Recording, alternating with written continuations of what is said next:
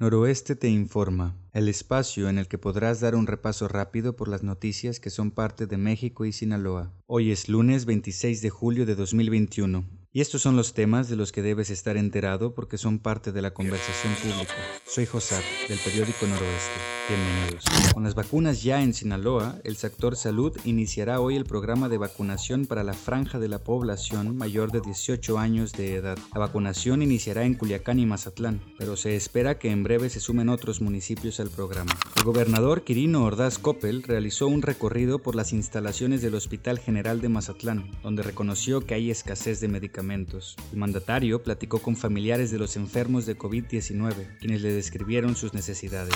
El presidente Andrés Manuel López Obrador anunció un presupuesto adicional de 50 mil millones de pesos para la Guardia Nacional. El objetivo del presidente es consolidar la corporación a nivel nacional para el 2023, con presencia en todo el país.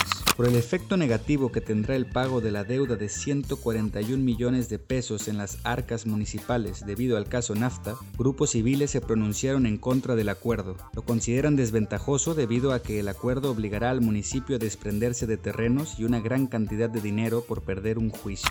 Las sinaloenses Briseida Acosta y Tamara Cruz entrarán en acción en Tokio 2020, cada una en sus respectivas pruebas. La taekwondoína Briseida Acosta es una de las cartas fuertes de México para las medallas y entrará en acción este lunes, mientras Cruz lo hará la madrugada del martes. La multimedallista mexicana María Espinosa se sumó de último minuto a la delegación mexicana en Tokio 2020, pero lo hará como auxiliar técnico. Chayito se incorporará a la delegación olímpica que competirá en Taekwondo, ayudando a los competidores. Los cañoneros del Mazatlán FC se enfrentarán hoy en contra del campeón Cruz Azul en el Estadio Azteca. Los mazatlecos iniciarán así la temporada con un equipo reforzado y con la misión de clasificarse a la liguilla. Estos son los temas de los que debes estar enterado este lunes 26 de julio. Esta y muchas noticias más las encuentras en el portal www.noroeste.com.mx. Muchas gracias por escucharnos. Hasta mañana.